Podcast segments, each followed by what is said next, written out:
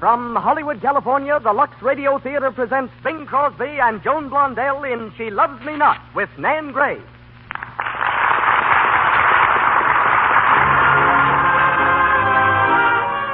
Lux presents Hollywood. These programs, ladies and gentlemen, are made possible through your purchases of our products and are the means our sponsors take of showing you their appreciation. Tonight finds us headlining Bing Crosby, Joan Blondell, Nan Gray, Barbara Weeks, Sterling Holloway, and William Frawley in that great stage and screen success, She Loves Me Not. As guests, Molly Merrick, noted author and movie reporter, and Miss Una McClelland of the University of Southern California. Our music is directed by Louis Silvers. We turn our program over now to the producer of the Lux Radio Theater. Your host, ladies and gentlemen, Mr. Cecil B. DeMille.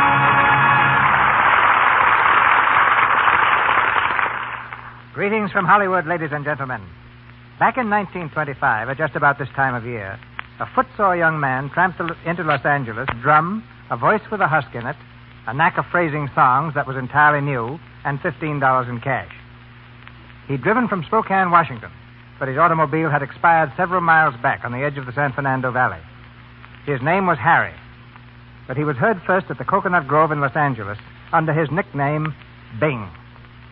Later, he toured with Paul Whiteman's orchestra. Then radio catapulted him into national fame and Hollywood. Bing Crosby today is one of the biggest box office attractions in motion pictures. His voice and personality lure millions to their loudspeakers weekly. His phonograph records are bestsellers the world over. Few names in sports are more respected than Bing. He owns a large stable of racehorses, plays championship golf, and is actively concerned in football and prize fighting. In spite of these multiple interests, you're very likely on a Sunday morning to find the screen's number one crooner singing in a choir of a small church near Hollywood.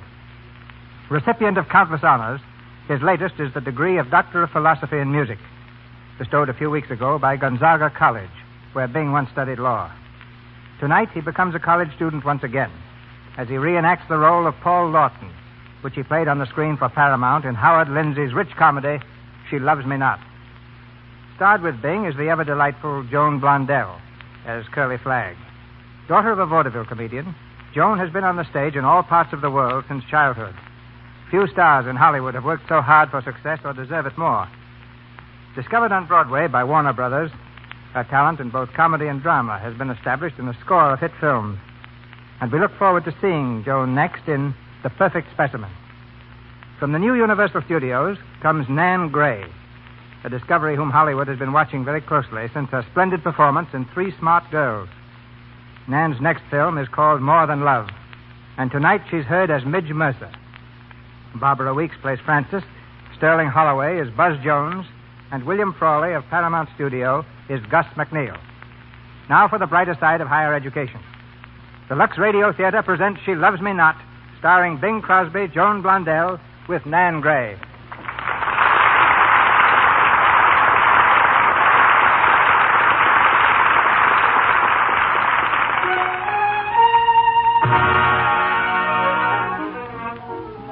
It's Monday night in the Hilarity Club in Philadelphia.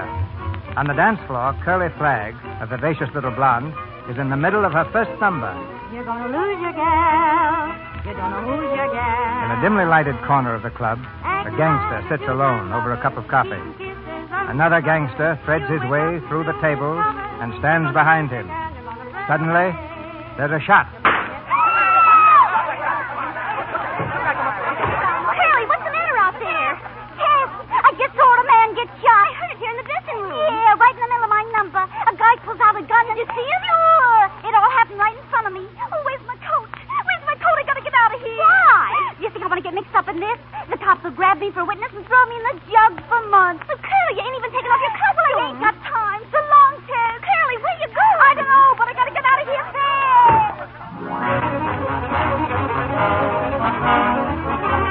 Play, play, play, play. Gangster shot in Hilarity Club. Police front singer, Curly Flagg.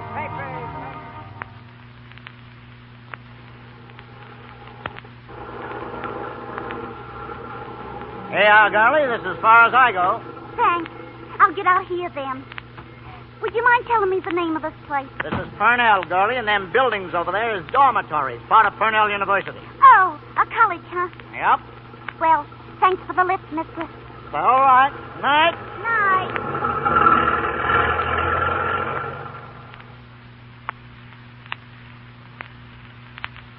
this period of English literature to the year 106 is called Old English or Anglo Saxon.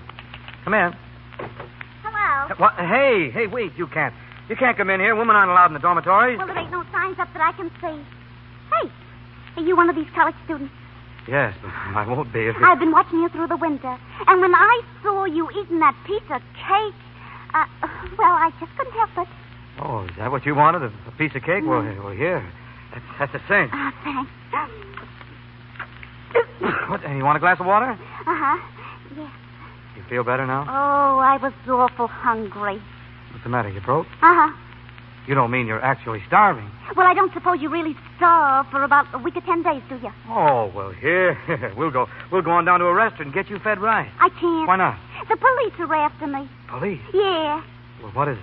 It's a murder case. Uh, uh, um, um, murder. Yeah, but I didn't do it. They want me for a material witness. You mean you actually saw somebody get murdered? Yeah, but I didn't know who the guy that done it. I only saw the back of his head. You see, I was doing my numbers at the time. Number? Yeah, at the hilarity club where I worked. I didn't even take time to change.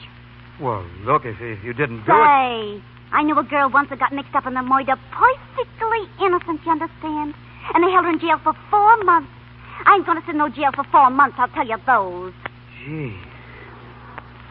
Can they can they really do that to you? Sure, if you can't put up no bond. That's a darn shame. Say, uh, look, my allowance doesn't come until next week, but I can let you have. Ah, that's no use. This is a big time murder. They'll be watching for me everywhere. It's no good taking your money and walking right into a cop's arms, you know. No. Well, there must be something we can do. Say, you boys get a pretty good break here. It's nice. Can I have a cigarette? Oh, sure. Thanks. I looked in your window a long time before I got my nerves up. You look like somebody that might help a girl. Mm-hmm. Say, that sounds like somebody doing tap. Huh? Listen. Oh, that's uh, up there. That's Buzz Jones. He's got the room over there. He's a swell tap dancer. Yeah? You say, I think I'll go up and talk to Buzz a minute. You stay here, huh? Oh, uh, well, you'll be back, won't you? Oh, sure, sure. We'll we'll think of some way to help you out of this.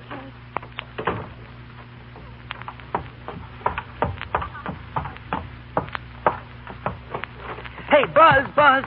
Hiya, Paul. Cut that out, will you? Now listen. What do you think I got downstairs in my room?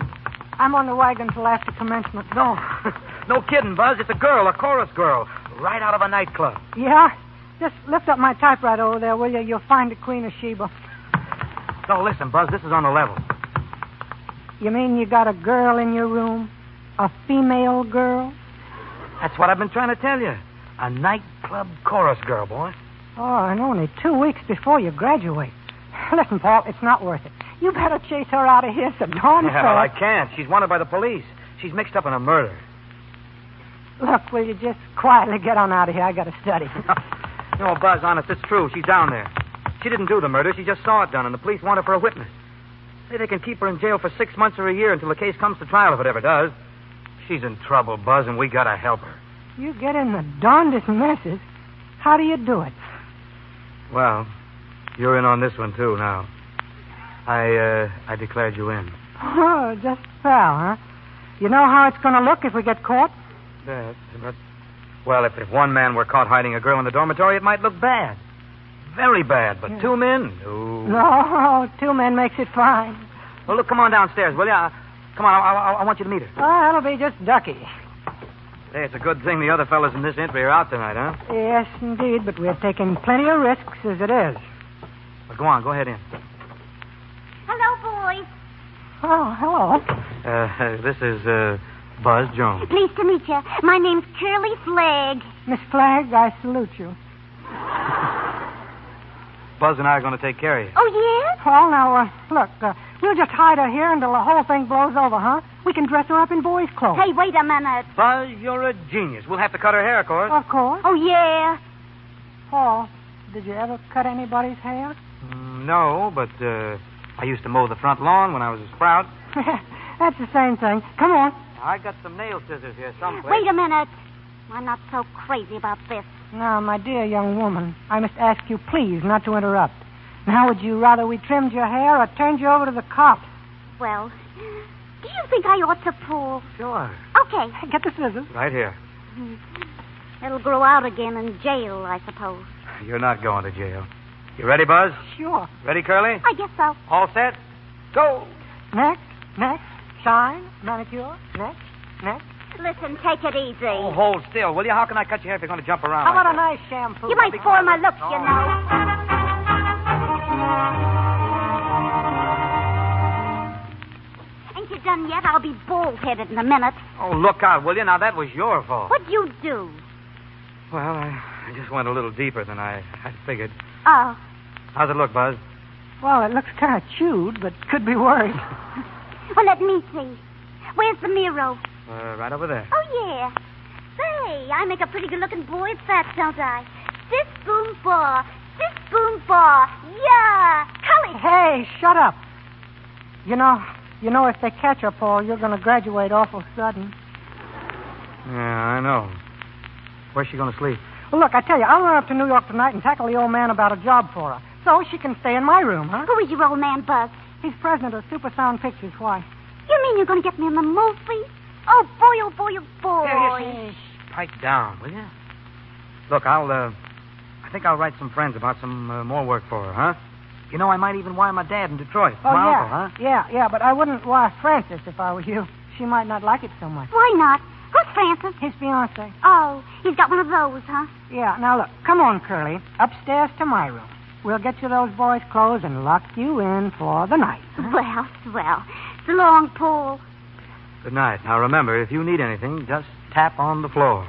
I'll hear you. Oh, tap on the floor, Mhm. huh? Sure.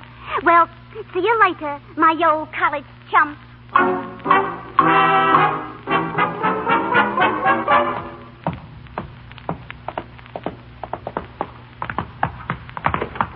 Hey, hey, what's the matter? What's what's the matter up here? Stop that. Oh, why didn't you let me finish it? I was doing a dance for you. You're doing a dance. Yeah, I just routine this well comedy dance. I wanted to show it to you. Well, this is no time to be showing me a dance. Now, why don't you go to bed? Gee, You must be dead. No, I'm feeling great. You boys have been so good to me, especially you. Gee, you're a swell kid. Thanks. But I've got a nine o'clock lecture. I, I think I better get some sleep. Oh, don't walk out on me. Let's have a cigarette together, huh? Mm, No, I, I can't. Sure you can. Now sit down over there. I get scared up here all alone. I get awful scared. Well, it uh, sort of scares me, too. Oh, you poor darling. Oh, I'm, I'm not kidding. This is serious. You know, we're we're trying to help you, but we're taking awful chances to do it. I know it. You got to be careful. You got to help us all you can. Sure I will. There's nothing I wouldn't do for you. Give us a kiss, Polly Wally. What? Say, say listen. w- Good. Get off my lap. hey, what's the idea? I ain't no sack of potatoes. Who do you think you're tossing around? Fresh. Now you listen to me, Curly Flag, and get this through your head. I got no more, no more of that kind of interest in, in you than I have in the in the congressional record. No more than I'd have in a horse if I saw a man beating him and made him stop. That wouldn't mean I wanted to have a schmoozling party with the horse, would it? Oh, you. now, now don't you ever do anything like that to me again. Oh, you get out of here. You get out, you see. Don't ever come back. Good night. Good night, you, you rotten barber.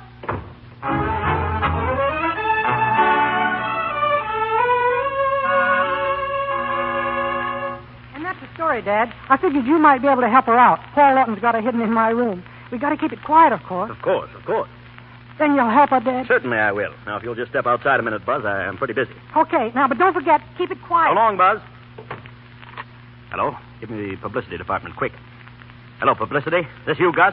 Well, listen, Gus. Super Sound Pictures has a new star. Yeah, her name is Curly Flagg. Don't ask me what she looks like. I don't know. But it's the biggest publicity story of the year. Mother. Oh, Mother, just look at this. Yes, Francis? What is it, Francis? It's Paul. He's ingo- involved with, with a nightclub girl, a murderess. Paul Lawton? There's a picture in the paper. I'm going to break our engagement. Oh, my dear, don't do anything hasty. Hasty? I'm going down to Purnell this minute.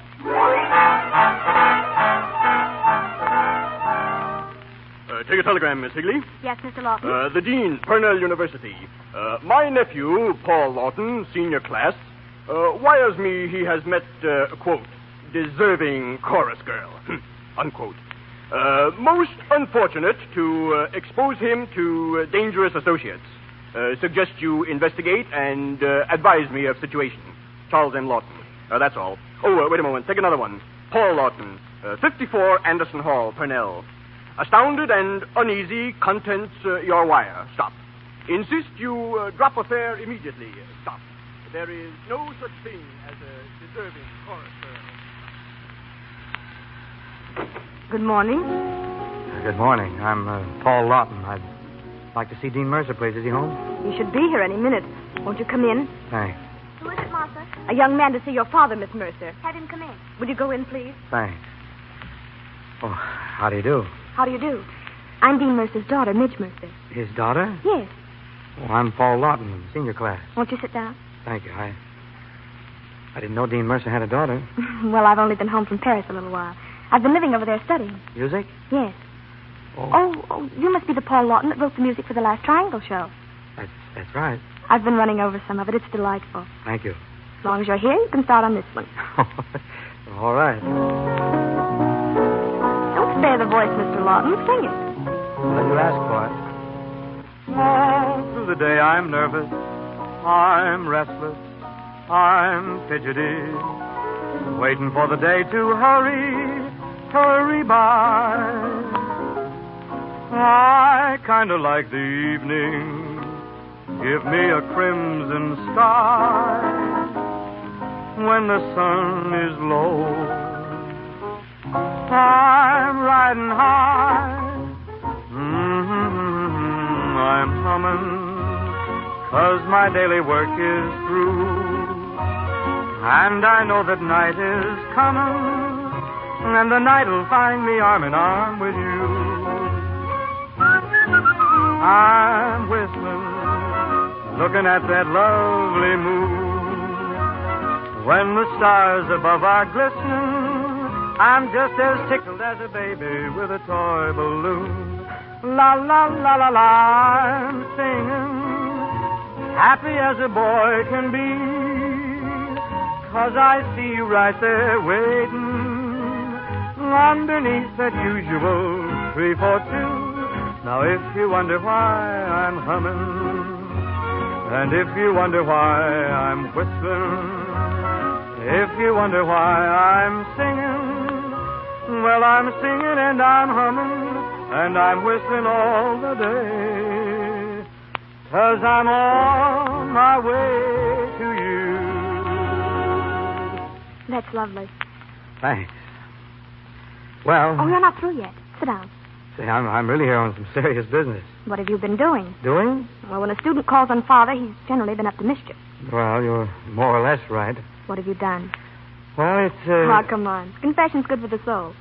Well, as a matter of fact, it's rather foolish and complicated. You wouldn't care for it. You have a story to tell father. Don't you think you might better rehearse it on me? Come, come, Lawton. What have you to say for yourself? Well, I have a sneaking idea your father got a telegram about me. Oh, one just came. There it is on the table. Yes. Can you divine what it says? Something probably about explaining how it happens that a respectable university allows me to get myself involved with chorus girls. I'm fascinated. Then you're involved with chorus girls. No, that's why it's all so silly. I'm not. Oh, I'm so sorry. How do you mean? Well, wouldn't you like to be? No. Now that I've met you, I I got trouble enough. well spoken, sir. But if there isn't any chorus girl, why should But there is. make up your mind? Her name is Curly Flagg. Well, Well, Buzz Jones, he's Buzz is about the best friend I got in college, I guess. We met this girl and she was hungry and had no place to sleep. yes. And she said she'd been a chorus girl in a nightclub in Philadelphia. There'd been some trouble, so she ran away. And well, we took her name and her address. Her address. Yes, sure, well, so we could let her know what turned up. Oh. Uh, she didn't have any place to sleep, but she had an address. Care of the Ritz, I suppose. Yeah. Well, uh, well, she knew where she'd get a room. Oh. It's a fine story, but I wouldn't try it on Father. Will you answer one question truthfully? Is she the girl the police are looking for in connection with that nightclub shooting business in Philadelphia? What? Yes or no? Well, where did you get such an idea? You used her right name, Curly Flag, and it's been in all the papers. Hmm. It's all right, really. I'll never tell a soul. Now, if you'll tell me the truth, We'll see what can be done to help you. Where is she now? And In Buzz Jones's room. what? We uh, we cut her hair. You did what? We cut her hair with the nail scissors and we uh, filed her away. she dressed up like a boy. oh, I must see her. Oh no. Oh, yes. Now, see here, Mr. Lawton. I'll get you out of your trouble, but under certain conditions. I must meet Curly Flag. No, can't be done. If you'll promise to let me see that haircut, I'll, I'll open this telegram. If it's the one you're expecting, I'll tear it up. Father will never see it. You'll do that? If I can meet Curly Flag. When is everyone likely to be out of the dormitories? Well, nearly everybody goes to dinner within oh, oh a few minutes after six, I think. Say ten past six, then? Yeah, and I'll be there at six ten. What's the address? 54 Anderson. But uh, what about that telegram?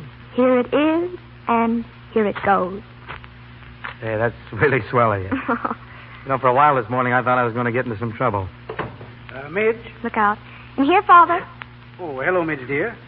Oh, uh, Lawton, isn't it? Yes, sir. How do you do, sir? Mr. Lawton wrote this music. You know, the Triangle Show, so he came over to play it for me. Oh, yes, very creditable. Uh, please go on. Sing that last one again, Mr. Lawton. Hmm? Oh, uh, yes. mm I'm humming when my daily work is through. Very nice. Oh, uh, Midge. Yes, Father? Midge, is there a telegram here for me? Why, uh, no, Father. Are you sure? Oh, yes, yes, I'm quite sure. Well, that's strange. The telegraph office called me and said they delivered one here. Oh, well, uh, you, you know how those things happen. Well, it's not so important, really. You see, they read it to me over the phone.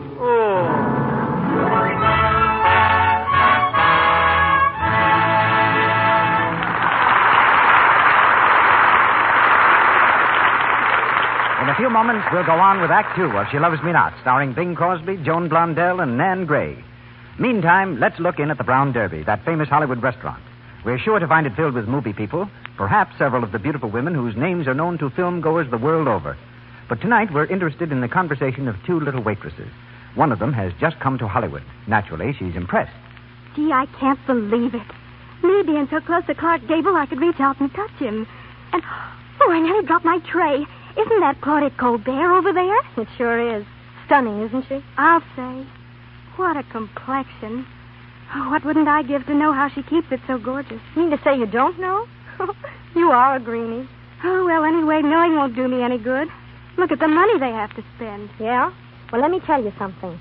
Nine out of ten of these swell looking screen stars use Lux toilet soap because it has active lather that guards against cosmetic skin. Cosmetic skin? Sure. Cosmetic skins are the little blemishes and enlarged pores that develop when, when you let your pores get choked with dust and stale cosmetics, when you don't remove them thoroughly. Do you use Lux toilet soap? I sure do. Whenever I put on fresh makeup and every night before I go to bed. Gee, I'm learning things. I'll buy some Lux toilet soap on my way home tonight. I can see you're the kind that learns fast. You'll get along. Once again, Mr. DeMille. We continue She Loves Me Not, starring Bing Crosby and Joan Blondell, with Nan Gray, Barbara Weeks, Sterling Holloway, and William Frawley.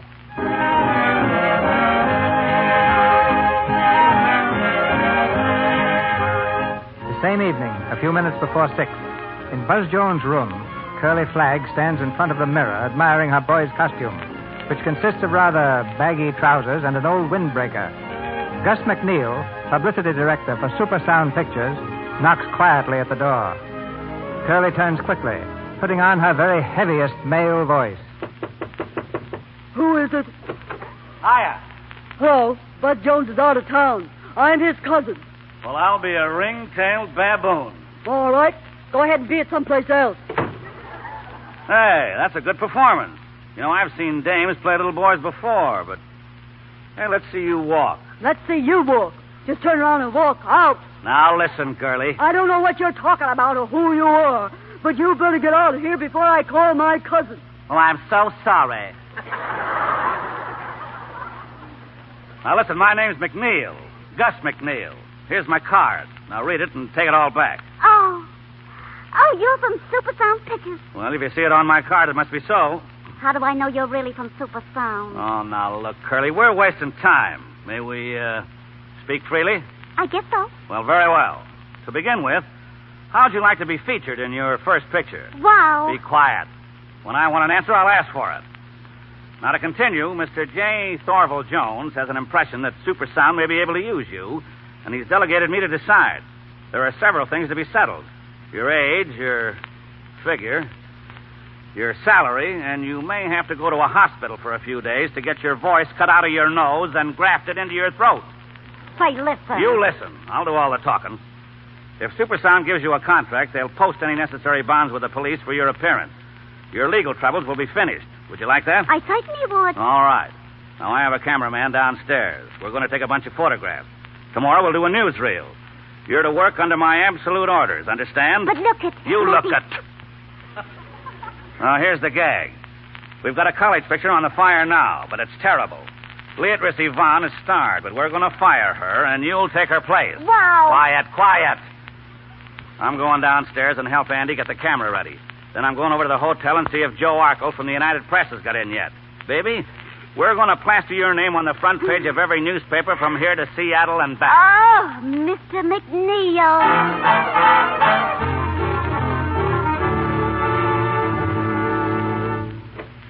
Midge! Is this Mr. Lawton's room? Oh, come on in, Midge. Hello, Paul. I've been expecting you. I hope no one saw me coming. No, there's not much danger of that at this hour. Mm, nice room you've got here. Except for those steins. Those steins, well, I'll positively break them all the first thing in the morning. Now, what did your father say after I left? Nothing, which usually means trouble. Well, he asked me to go to his office tomorrow morning. What am I going to tell him? We'll decide that after I see Curly. Where is our heroine? Upstairs. She'll wait. What for? Oh, I don't know. I thought we might talk a little. All right, let's talk.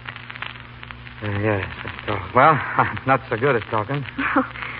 Oh, is this the piano the maestro uses when he writes his operas? That's it. I've been here all afternoon, cut two lectures and a lab session, just to write something extra special for this occasion. How interesting. I've had poems written to me, but never songs. Is this it? Mm-hmm. I mean, For you. Listen. I could sing your praises with eloquent phrases, describe you and bribe you with wonderful speeches. I could sing your praises with grand repartee. But, darling, I desire to confess my love, express my love this way. I know the words that I use are simple and not very smart. But what I say, I say to you, straight from the shoulder, right from the heart. Others may sing of the spring. For them, making love is an art. But when I sing, I sing to you. Straight from the shoulder, right from the heart. Who cares if others may laugh? If as a lover I am green. Who cares? Let 'em all laugh. As long as you know just what I mean. It's old as the hills, it's true. To whisper I love you, I do. But when I say I love you, I do. And when I pray that we'll never part, it's straight from the shoulder, right from the heart to you.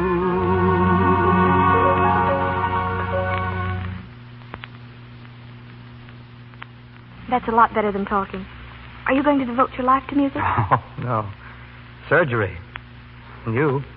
well, surgeons come in handy at times. May I keep this? Well, you're the one it was written for.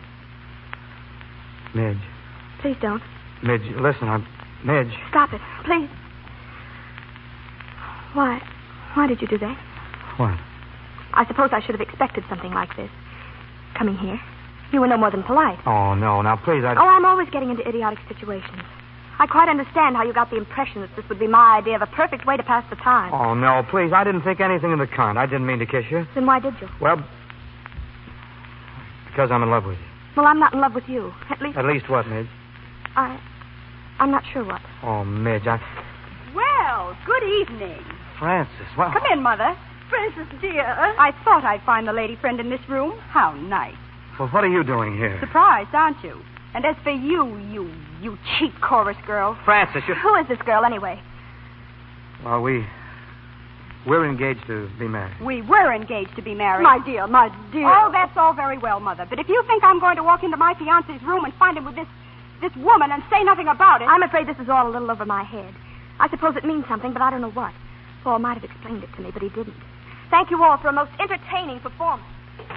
Now you fixed it. That was Miss Mercer, the dean's daughter. What? Oh, the dean's daughter. In the first place, I don't believe it. In the second place, what was she doing in your room, whoever she was? Now you keep quiet. I'd like to know who asked you to come into my room, sneaking in, trying to catch me at something. Children, children, really. How are we going to have this out? Yes, you bet we are. Francis, dear, I won't allow it. I can't. Where's your dear, sweet, deserving chorus girl, then? Or are you afraid I'd offend her, too? Well, you offend me. I'll tell you Oh, that. I do. Yes, you do. Children, children. I'm not a complete fool. Yes, you are. You'd wait till I get a chance to explain. I'll wait for nothing. Come, Mother. Now listen. i No, I hate you. Do you hear? I hate you. And I wouldn't marry you if you had twice as much money.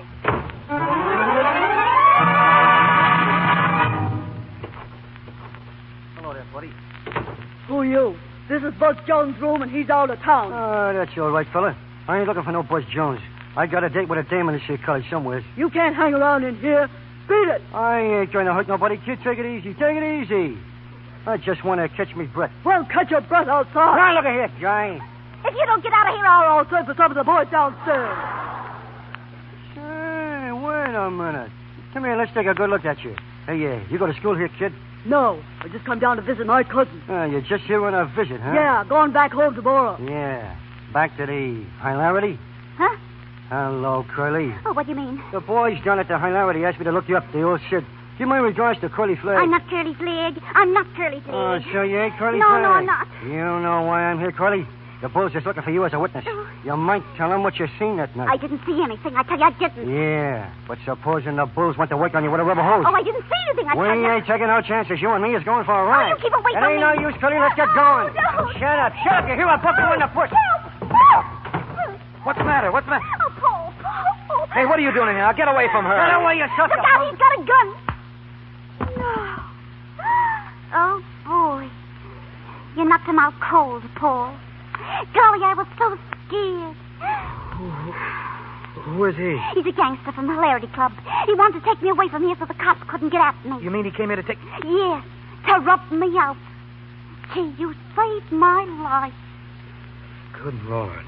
I'll bet he's got his whole gang with him. What do you mean? Yeah, yeah. You see? There. Now, what did I tell you? He's coming in. Well, sock him.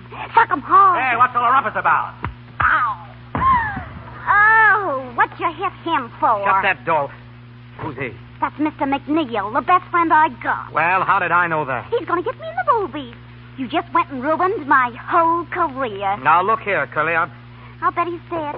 Oh, dear. Maybe that's one of them. Now grab that vase on the table and stand behind the door. When I open the door, let him have it. All right, I got it. Lawton, what's the meaning of all this? Oh. Will you look at what you've done? Dear, I blew him out like a light. Who is it? That was only Mercer, the dean of the college. Well, that makes us even.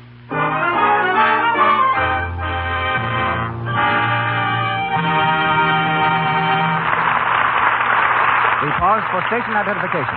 This is the Columbia Broadcasting System.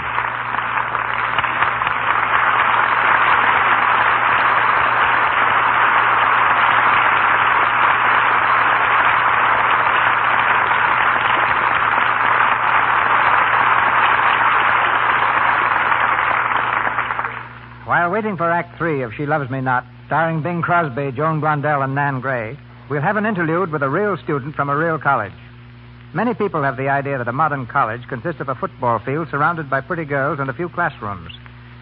But while the University of Southern California has its share of gridiron heroes and dazzling co-eds, it's also one of the finest schools on the West Coast, and I believe the only university in the world offering a complete course in cinematography. Cinematography is a college word meaning the art of making motion pictures. To tell us what Hollywood in a classroom is like, I've chosen one of the students at random. She's turned out to be Miss Una McClelland. And if beauty is a requirement in cinema. Let me see. How else have the studios helped us?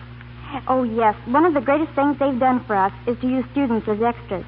They've aided many boys and girls to pay their way through school. USC students may be seen in several current pictures, among them Wells Fargo, Navy Blue and Gold, and Life Begins in College. And the university helps Hollywood. Your campus and buildings have come in very handily for some of our new college pictures, like Yank at Oxford and Hold'em Navy. Tell me, do the students still regard it as an event to have a movie company photographing on the campus? Of course, it always gives us a big thrill, even if the stars remain very professional, as they always do. After a visit from Robert Taylor, the school might just as well close down for a few days as far as the girls are concerned. It takes us quite a while before we're able to do much concentrating again. Among USC alumni who've made splendid connections with studios, I can think of Lawrence Tibbett, Buster Crabb, John Wayne, and Cotton Warburton. But I can't think of any girl graduates who found jobs. Well, after all, I guess the girls are more interested in finding a husband with a job than in finding a job for themselves. Thank you. Thank you, Miss McClellan.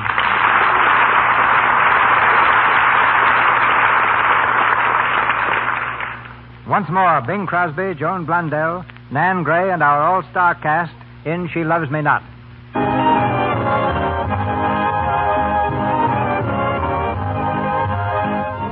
Playing the Good Samaritan to the lone little chorus girl has turned out an expensive gesture.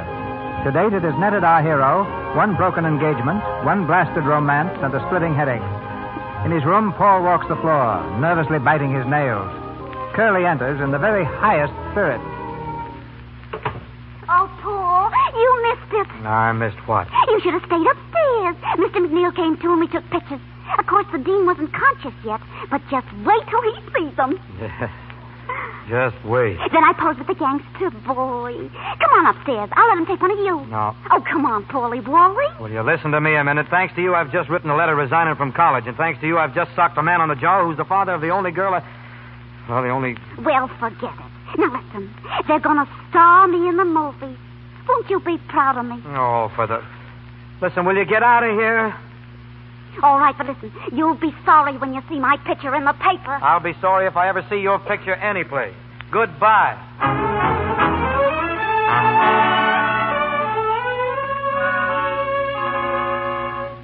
How do you feel, Father? Oh, terrible. Drink your coffee, dear. Didn't you tell them who you were as soon as you became conscious? No, not immediately. But why not? Well, I I couldn't believe I was conscious. When finally I did break loose, they kept snapping their cameras at me. And that picture of me kissing the chorus girl is fake. You don't need to tell me that, Father. Father, must both of those boys be dropped? Are you preparing to defend them? Your friend, Mr. Lawton, for instance? I have no defense for Mr. Lawton. Not now. Not any longer. Oh, Miss Mercer, Yes, Martha? there's someone on the phone for you. Oh, I, I'll take it in the office. Excuse me, Father. Uh, don't be long, Midge. Hello? Hello? Goodbye, Midge. What? Uh, this is Paul. I, I said goodbye. That's that's the toughest part, so I want to get it over first. Oh, goodbye and good luck. Well, wait, wait. Don't uh, don't hang over. Goodbyes are over. Well, we couldn't we talk our way backwards. There's no nothing to talk about. You think I was trying to play two girls at once, huh? I counted three one day. That is, if I was included in your calculations.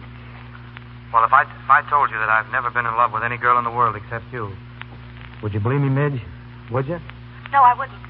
Maybe your fiance will believe it, but I don't. I, I didn't think you would, but true anyhow. I'm, I'm leaving Purnell today for good. Hello. What? You started by saying goodbye. Well, I, I suppose hello is the end. Well, wait, don't don't hang up, please don't. I, are you crying, No, I'm not. Midge? Yes? I'd like to have you listen to something if you would. It's, it's another song for you. Can you hold the phone, Midge? Can it be the trees that fill the breeze with rare and magic perfume? Oh, no, it isn't the trees. It's love in bloom. Can it be the spring that seems to bring the stars right into this room? Oh, no, it isn't the spring. It's love in bloom. My heart was a desert. You planted a seed. And this is the flower.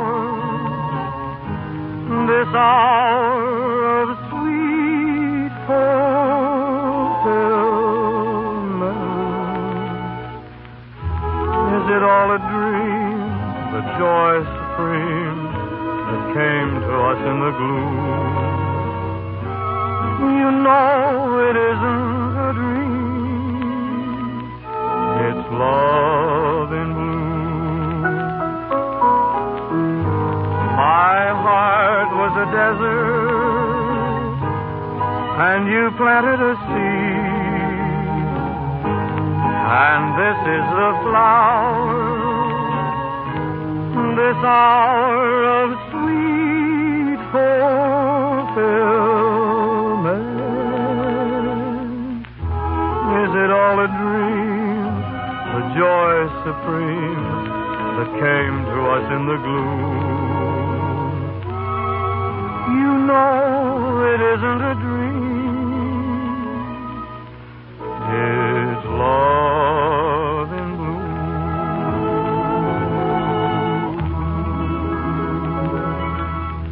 Hello. Hello, Midge. Did you hear it? Well, that's that's how I feel, Midge. That's that's really what I think of you, darling.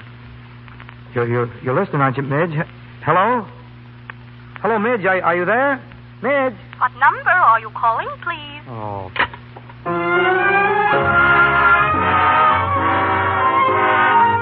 Johnson one suspended. College student suspended. Purnell student body in demonstration. Demand reinstatement of Jones and Lawton. Senator Gray takes firm stand. Country rises to the defense of Purnell students. Super Sound Newsreel brings you Senator Gray, who comments on the situation raging at Cornell University. Senator Gray. I am not a graduate of Cornell University. My university was that of hard knocks. But if the newspapers of this great country have reported correctly the recent events at Cornell, I feel very strongly that a grave injustice is being visited upon the students involved. The girl of the hour, Curly Flagg, tells her story. It was a dreadful experience for a girl like me. I was dancing at the Hilarity Club in Philadelphia. Where I dance don't matter. The Purnell boys were wonderful for me. I'll never forget them. Is one of the boys who was dropped. We students who were dropped by Purnell University have no complaint to make against the college authorities. And, and if the faculty still feels that we no longer deserve to be graduated from Purnell, then all I can say is that whether on the football field or in life, Purnell men can take it.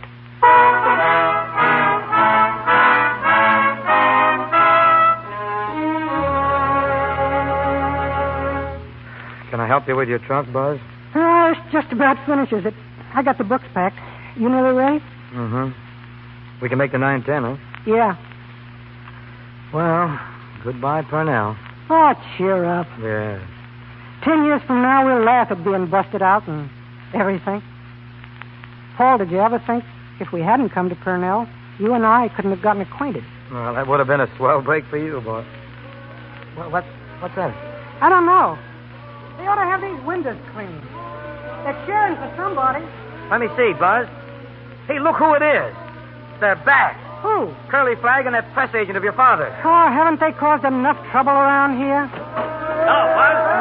How are you, Mr. Lawton? I'm glad to find you together. Miss Flagg has come all the way from New York to thank you boys. Come in, Miss Flagg. Oh, My boys. Skip it, will you? And shut that door. Oh, boys, boys. Don't feel so bad about being canned out of college. Well, why can I not ever get... Sure, sure. Let's be friends. Let's all be friends. Now, I've got a camera set up outside, and I want to get a picture of you two boys and Miss Flagg together. Forget it, McNeil. It can't be done. We're already suspended now, and all we need is one more flashlight with her, and we're going to get hanged. Look, I think that you and Miss Flagg had better go back to New York. Not before we get a picture. Well, you're not going to get one. Now, what do you know about that? Any bets? I'll bet you a poke in the nose if you try. Yeah, you and who else? Nix, Curly, Nick. Oh, Mr. McNeil, these boys are just too young to appreciate what it means. Come in. Lawton? Jones? It's the dean. Hiya, dean. Shut up. Yes, uh, Dean Mercer? The faculty meeting has just been adjourned. Yes, sir. The deliberate propaganda and official pressure brought to bear on the faculty in favor of you boys have uh, have had nothing whatever to do with their decision to reinstate you. You mean we're in? Yes, you're in. You! Oh, boy, oh, boy, oh, boy. Give us a kiss, will you, Denise? No, now, take her out of here, will you, McNeil? Come on, Curly. We got some pictures to shoot yet. I want to get one of you jumping out the second story window. Well, so long, fellas. And don't forget, even though I'm a star, I'll always think of you as... Get out. My boys. Well, Oh, she's gone. Yes. Oh, uh, uh, Lawton. Yes, sir? I, uh, I think there's someone waiting outside for you. She is? Uh, yeah, yes. Oh, say, thanks, Gene. I'll, I'll see you later, Buzz. Three for Lawton! Lawton! Rock, rock, rock! Lawton! Wait a minute. Wait. Thanks, fellas. Thanks very much. You'll excuse me a minute, won't you? I'm, I'm looking for... Oh, Midge, let's get out of this. I got to speak to you.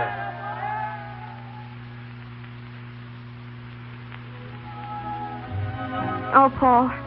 And do you forgive me for, for hanging up on you? Oh, sure. Would you forgive me if I kissed you?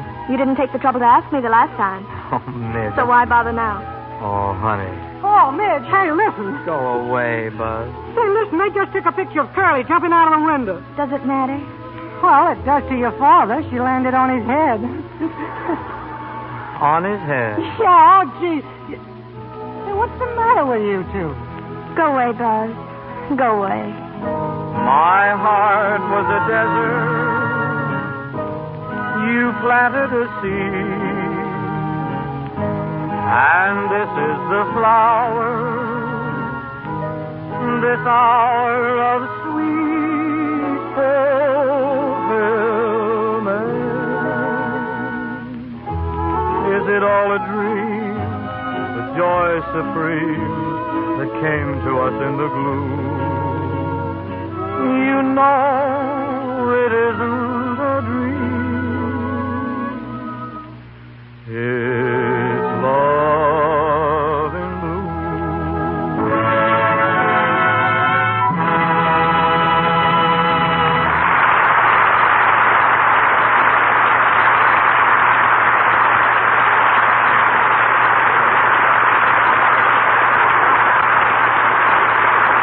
Our college days are over. We say goodbye to old Purnell, but we'll have Bing and Joan back for a valedictory speech before we say goodbye to you. Next to getting into the movies, most girls, it seems, would like nothing better than to be newspaper reporters. I can't blame them. Women reporters such as Molly Merrick lead lives of color, drama, and excitement.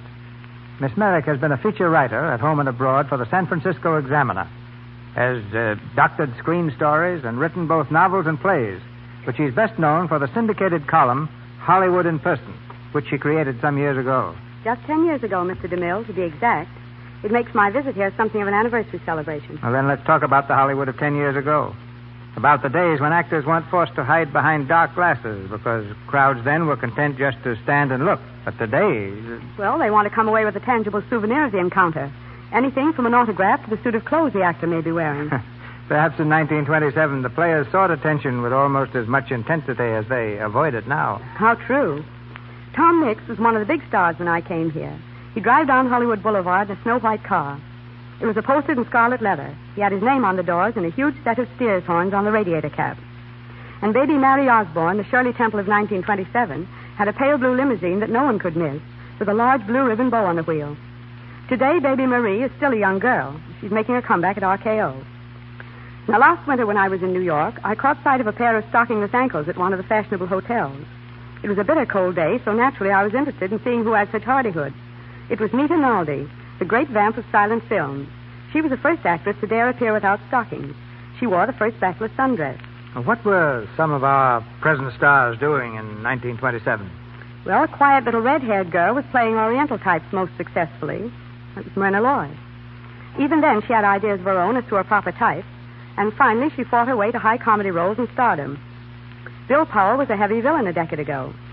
And Francesca Gall, the leading lady of Mr. DeMille's latest film, The Buccaneer, was entering the Hungarian State Stage Academy, from which she was later dropped, for lack of talent, of all things. But eventually she amazed everyone by becoming the favorite actress of most Europeans. Gary Cooper was then a tall, rangy chap who played cowboy parts. Very small parts, by the way. He didn't care about a contract, he said. He expected to make as much as a $100 a week someday as a newspaper cartoonist. In 1927, the first picture was Dialogue, the Jazz Singer, sent the whole colony into a frenzy. Douglas Fairbanks Sr. fearlessly prophesied that talking pictures would be a failure, and if producers insisted on making them, would eventually ruin the industry. Norma Shearer was less emphatic, but thought they would be a dismal flop. She little dreamed she would one day play Noel Coward's sophisticated characters or do Romeo and Juliet with Leslie Howard, a name then unknown in the motion picture profession. Since I've shown this evening how Hollywood prophets have come to grief with their prophecies, I think it's only fair that I should lead with my chin and say that pictures in the near future will be entirely in color. In all honesty, I must admit that I thought producer Walter Wanger was a little touched in the head when he told me that five years ago. I can very safely make another prophecy. I'm not leading with my chin at all this time. Lux Toilet Soap will be as popular with the Hollywood stars of ten years from now as it is today, and as it has been during the decade I've spent among them. Year by year, new stars take their places in the Hollywood firmament. We no longer write about Phyllis Haver or Billy Dove or Stu Carroll, of Beatrice Joy or Mary Philbin. We write now of Claudette Colbert and Simon Simon, of Louise Reiner and Joan Blondell, and a score of others who were unknown to movies a decade ago. But the men who began picture making, the great producers, never retire from their work because they fully understand the limitless future of this industry. I can think of nobody who exemplifies this statement more truly than our producer on this program, Cecil B. DeMille. I thank you. Very generous of you, Mary. We'll now let Bing Crosby have a voice in the proceedings, accompanied by Joan Blundell. What would you like for an obligato, Bing? Oh, something about soap. Hmm, I'm forever blowing bubbles. How about it, Joan? Burns, yes? Well, this much about Lux. I think that Lux toilet soap is the finest soap in the world for keep What, for, what? for keeping complexions lovely and healthy and smooth. And in case there's any doubt in your mind, let me tell you right now, Mr. DeMille, that I use Lux soap every single day at home and at the studio. You know, I've heard reports about that, too. Speaking of reports, Mr. C, Mhm. where'd you get that first name of yours? That sounds like one to me. Well, I tell you, back in the knee breeches days when I was a wee little tyke, a mere bruff of a lad, as we say in Spokane, I used to totter around the streets with a gun on each hip. My favorite after school pastime was a game known as cops and robbers, and I didn't care which side I was on. When a cop or a robber came in view, I would haul up my trusty six shooters, made of wood, and loudly exclaim, Bing, bing. As my luckless victim fell, clutching his side, I would shout, Bing, bing, and I'd let him have it again. Then, as his friends came to his rescue, shooting as they came, I would shout, Bing, da, bing, bing, da, bing, bing, bing, bing. I'm surprised they didn't call you Killer Crosby. Now tell me another story, Grandpa. No, so help me, that's the truth. Ask Mr. DeMille. Now, vouch for it, Bing. Aren't you making your next picture another cops and robbers story? Yeah, that's right. It's from the old Henry yarn, The Badge of Policeman O'Roon. So here am I, playing cops and robbers again after all these years. Good night, Mr. DeMille. bing, bing, bing, bing, I bing, think you bing. got him, Mr. DeMille. Good night, Joan. Our plans for your entertainment next Monday night are announced presently by Mr. DeMille. We dedicated our program tonight to the American Red Cross, for by the Red Cross we mean you, the people of America, who are the sinew and heart of this magnificent organization. It was you, the volunteer workers and givers, who went to the aid of a million sufferers when winter floods devastated the Ohio River Basin. You nursed, clothed, and rebuilt, and provided for widows and orphans. There will be future disasters whose effects you must forestall. Victims of 1938 may be any of us. Guarantee them help now. Join the Red Cross through your local chapter. The roll is being called. Answer with your name. Give your support. Mr. Crosby appeared through courtesy of the Kraft Music Hall and Louis Silver's 20th Century Fox Studios, where he's in charge of music for the new Shirley Temple film, Heidi. Mr. Frawley's new picture is Blossoms on Broadway. I return you now to Mr. DeMille. A few weeks ago, we presented a play based on one of the first great dramas of Edna Ferber, Cimarron. A week from tonight, we present our radio adaptation of one of her most recent triumphs, Come and Get It. An exciting story of the colorful timberlands, of a man who carved an empire, and of a girl he could never forget. Our play is the occasion for bringing you one of the greatest casts ever assembled on the stage of the Lux Radio Theater. It's headed by the same superb actor you saw in the film, Edward Arnold. And sharing stellar honors, Anne Shirley, Walter Brennan, Lou Ayres, Mary Nash, and Mady Christians.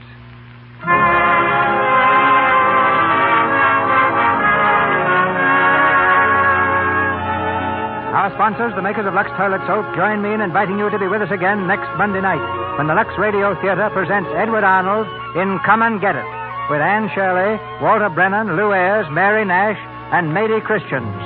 This is Cecil B. DeMille saying good night to you from Hollywood. has been Melville Ruick. This is the Columbia Broadcasting System.